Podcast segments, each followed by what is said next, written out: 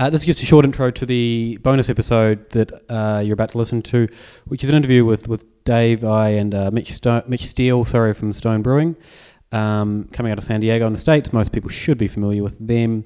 Uh, this is recorded at Slow Beer. Thanks to Chris at Slow Beer for, for giving us some space, and thanks to the distributor of Stone Experience It for, for making this happen. For those unfamiliar with uh, Mitch, he wrote the um, literally wrote the book on IPA. Uh, his book IPA Brewing Techniques Recipe and the Evolution of India Pale Ale is seen as somewhat of, of the authority on the style. Uh, so it, it's pretty remarkable to get to chat to someone that knows so much. Unfortunately, we only had uh, you know 15, 20 minutes. We would have loved to to have an hour, but um, I, th- I think we got some some really good stuff. So hopefully you enjoy it.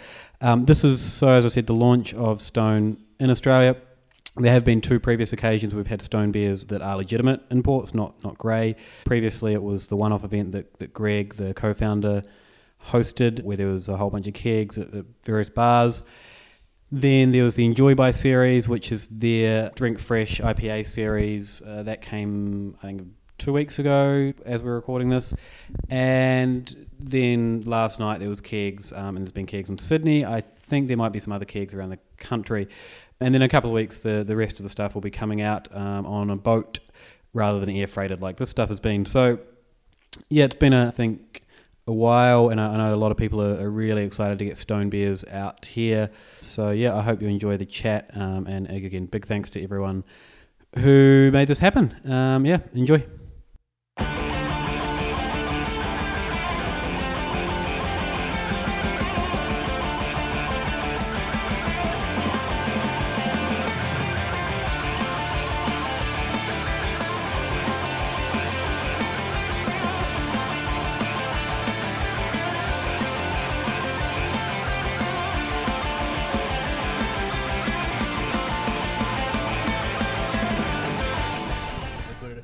All right, we're sitting here with Mitch Steele, the brewmaster of Stone Brewing. Mitch, how's it going? It's going great. Welcome, welcome to Australia. Welcome to Melbourne. Yes, it's great to be here. It's uh, really been fun. A lot of good beer stuff going on here. Uh, yeah. Um, one of the big questions was, uh, and it's kind of related to what's going on here, is why uh, Australia?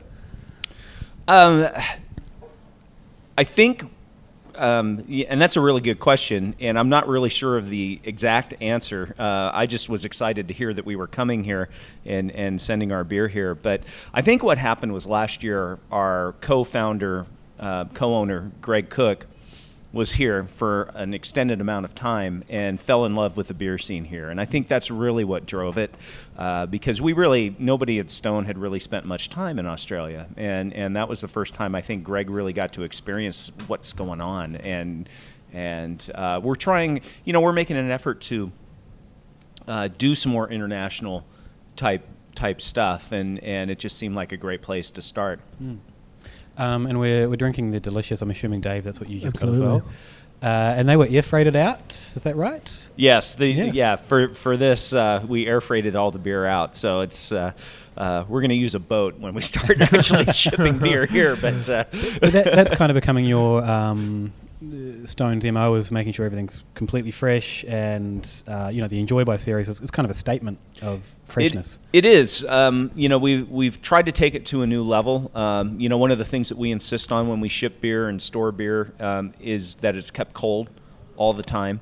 Uh, so the boats will be, uh, the containers will be refrigerated and and with the Enjoy by IPA, you know, we gave that beer a 35 day shelf life just because we wanted to make sure that people were drinking an IPA at its absolute freshest and uh, really kind of educate people that you know you don't want to lay down an IPA and let it let it age. It's mm. just not the right thing to do with that beer.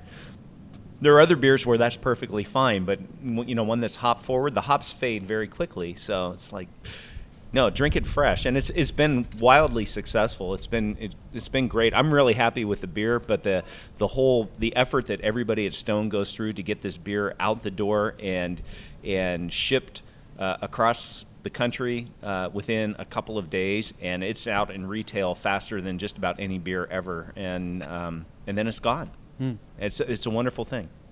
Speaking of IPA, you're the godfather of IPA. um, what what what kindled the, the uh, the fascination and love with IPA?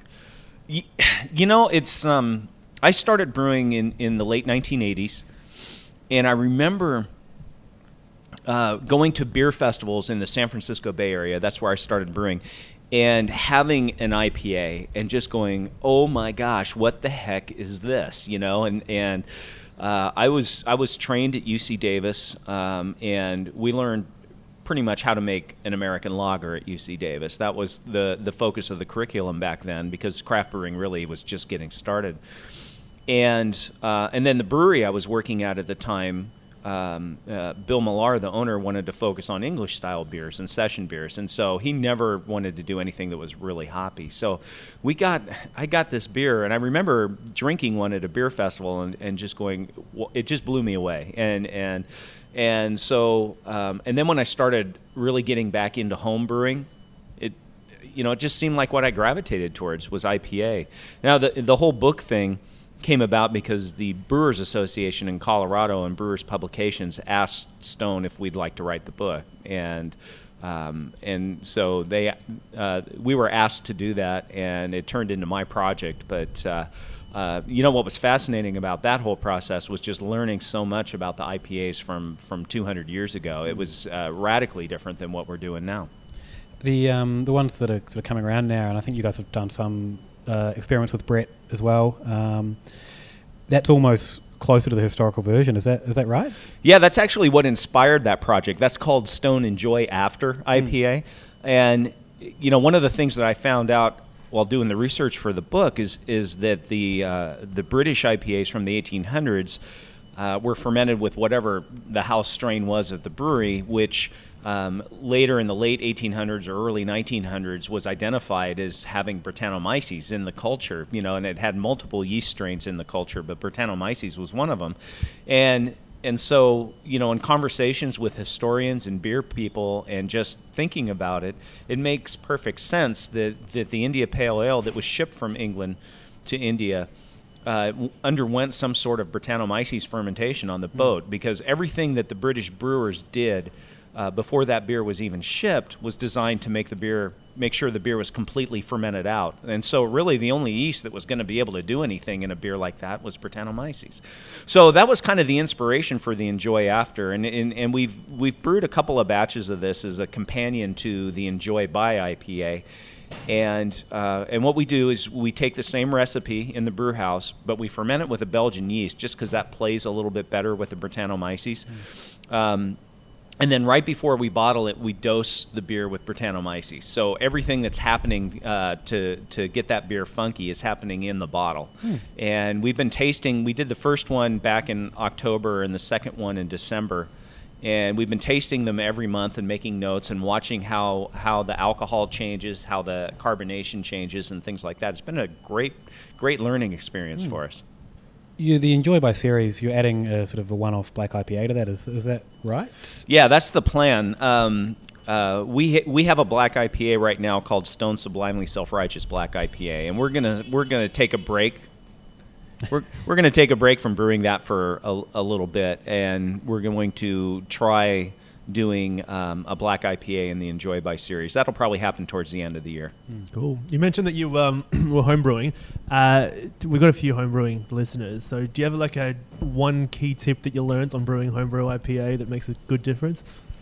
Um, Only one. only Yeah, only one. more than one Yeah. if you like. Uh, well, the first thing is don't be timid with hops.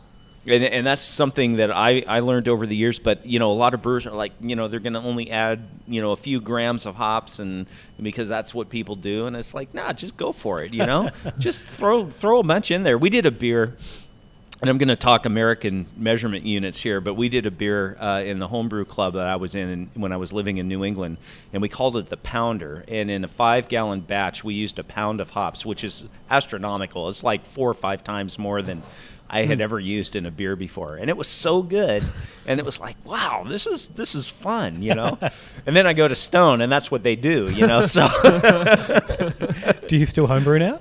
I don't. I you know I've homebrewed once since I've joined Stone. Um, I did a I did a Belgian double and it came out really nice and I, I was really happy with it. But I just you know I'm living it every single day. so on my weekends I'm like trying to do something else. Yeah, you know. yeah.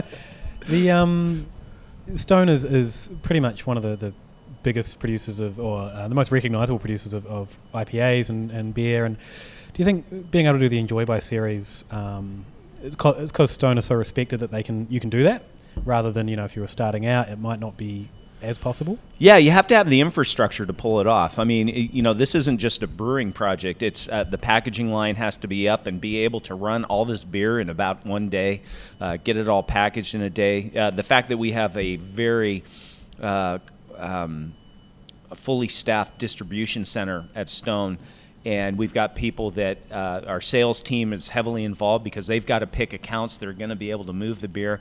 So it's a huge project. You can't just do it on a whim. You've got to you've got to really develop a plan for each release and work with the people that are going to be selling the beer to make sure that they understand what they're doing. And it takes a lot of coordination. And you know, if you're a, a two-person brewery or a family brewery, that's hard to pull off. Is that a good position to be in then for you? I yeah, I think it's good. It's it's been great for us. It's been great to be able to deliver the message that so many of us in the United States are trying to deliver. It's like don't age the IPA, drink it today, drink it fresh. Uh, the fact that we've been able to do this and, and really drive that point home, I think, has been great.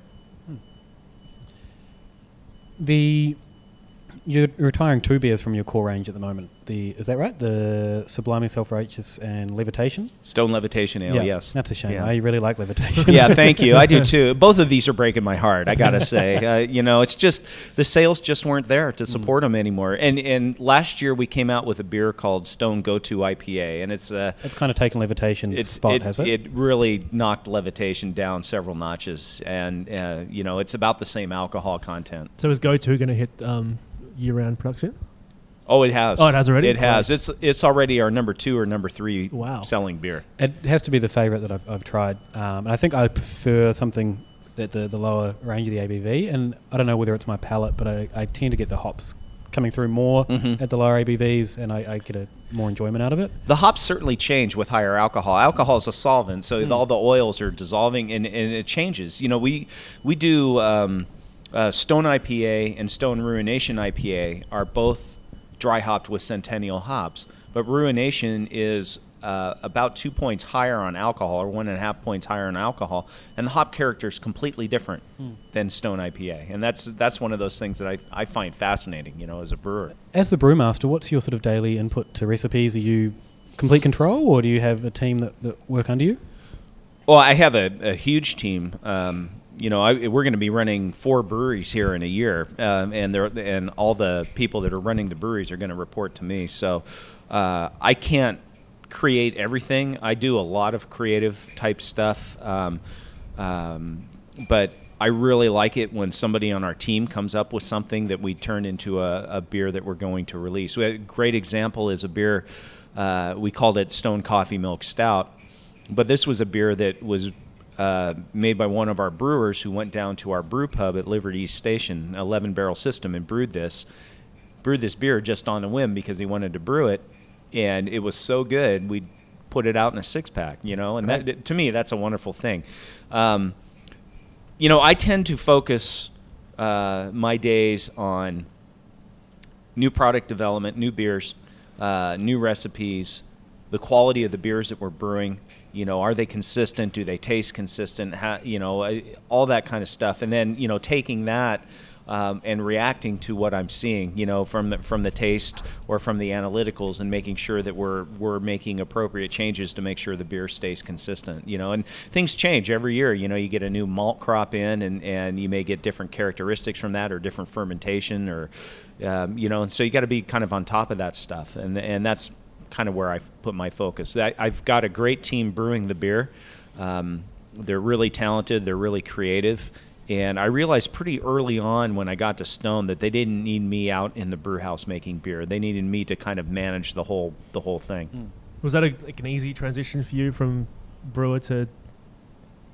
Oh, I miss man? it. Yeah. I miss Yeah. it. I I miss the. I I've been a production guy, a production manager my whole career, and so uh, not really doing that anymore is really hard for me. You know, it's it's really hard. But I enjoy what I'm doing, so that helps. Yeah, you you've know? got to involve all your skills, don't you? Plus, Um, plus, you get to come out to Australia and uh, yeah, exactly. You know, not everybody gets to do this. This is great fun. uh, during Good Beer Week last year, we talked to Chris Scholl from Deschutes uh, Yes. about some of the uh, skills and disciplines that he took from AB InBev to somewhere like Deschutes to apply uh, in that environment. Mhm. Um, was there anything that you, because you spent a lot of time at AB InBev, um, was there anything that you uh, took from that experience to round out the work at Stone? Yeah, I, I've actually used a lot of what I've learned at AB. Um, a lot of it has to do with just running a brewery and making sure that you've got the uh, you've got the right ingredients at the right time. Um, you know, and having systems in place to make sure that you don't run short. Um, tasting the importance of sensory analysis and tasting your beer every day is something that AB believed wholeheartedly in. You know, the taste panels were the most important part of the day. Hmm. There was no doubt about that. That was driven home every single day. You know, that the taste panel and the taste of the beer was paramount to everything. Um, and and we've tried to implement that kind of a philosophy at Stone as well. And we've we've done a lot of work over the years to really build our sensory program and get a lot of people involved in it because not everybody tastes everything the same way. So the more people you have that are trained and know how to describe verbally what they're sensing, um, is um, it's a wonderful thing, and you really get a lot of good uh, um, uh, good input from the team. You know, doing that, and and so I rely on it heavily. Now I am conscious of time because uh, you're We supposed are- to be we're on there. borrowed time, Yeah, we we? are on Yeah. borrowed time. Um, did you have anything more you I wanted to ask? That's about all I've got. Great. yeah. Did you have anything you wanted to add about uh, what you've seen out in Australia or, or beer in general? I wow, how much time do you have? uh, you know what? I, I, You know what? If you're talking, I don't think they care. If we're talking, it's a problem. So go for it. Yeah. I uh, uh, you know, this is my first visit to Australia, um, and I got to brew a beer at Nomad with with Brooks. That was great fun. I really am enjoying the beer scene here. I, I just think it's phenomenal. It it's it reminds me a lot of what's going on in the United States. Uh, very similar um, approach to brewing. Um, really great brewers here. I've, I've visited four breweries uh, since coming here in, in a very short amount of time, and so it's been great fun. Um, and the, and then the the uh, the craft beer focused uh, bars and, and taverns and such are just uh, really fun. You know, it's just it's really a good scene. It's really vibrant and it's growing. It's exploding. I, you, you can tell, you know, how, how many breweries you have. Oh, I think somebody told me uh, Australia has 250 breweries now or something like that. I Yeah, I'm not even sure of the count because it's going up almost weekly now. yeah, you lose count, yeah. right? I, I mean, San Diego County's great because we've got over 100 breweries, and I, I haven't tried half of the beers, you know, or half of the breweries' beers in San Hmm. Yeah. Diego County. You just can't. Yeah, it's something we've talked about before. Just basically giving up and just trying what you can and not trying to try everything. Because Yeah. we came into it at a time where we could be on top of every single thing that was happening, and it's Yeah. just not. A It's Yeah, not not possible possible, yeah. anymore, is it? Yeah. Yeah. So that's great. I mean, you know, the, what's going on in the United States? We're maturing as a as an industry. We're um, you know over ten percent of the beer market, and Mm. and somebody told That's me here that uh, craft beer is two percent. So there's room. You know, there's room to go, and and I just see wonderful things. Hmm, great. Well, thanks so much for your time. We really Very appreciate, appreciate it. it. You're welcome. And yeah, enjoy the rest of your trip. Um, I will. Thanks. And yeah, hopefully you get some good beers along the way. I will. Thanks.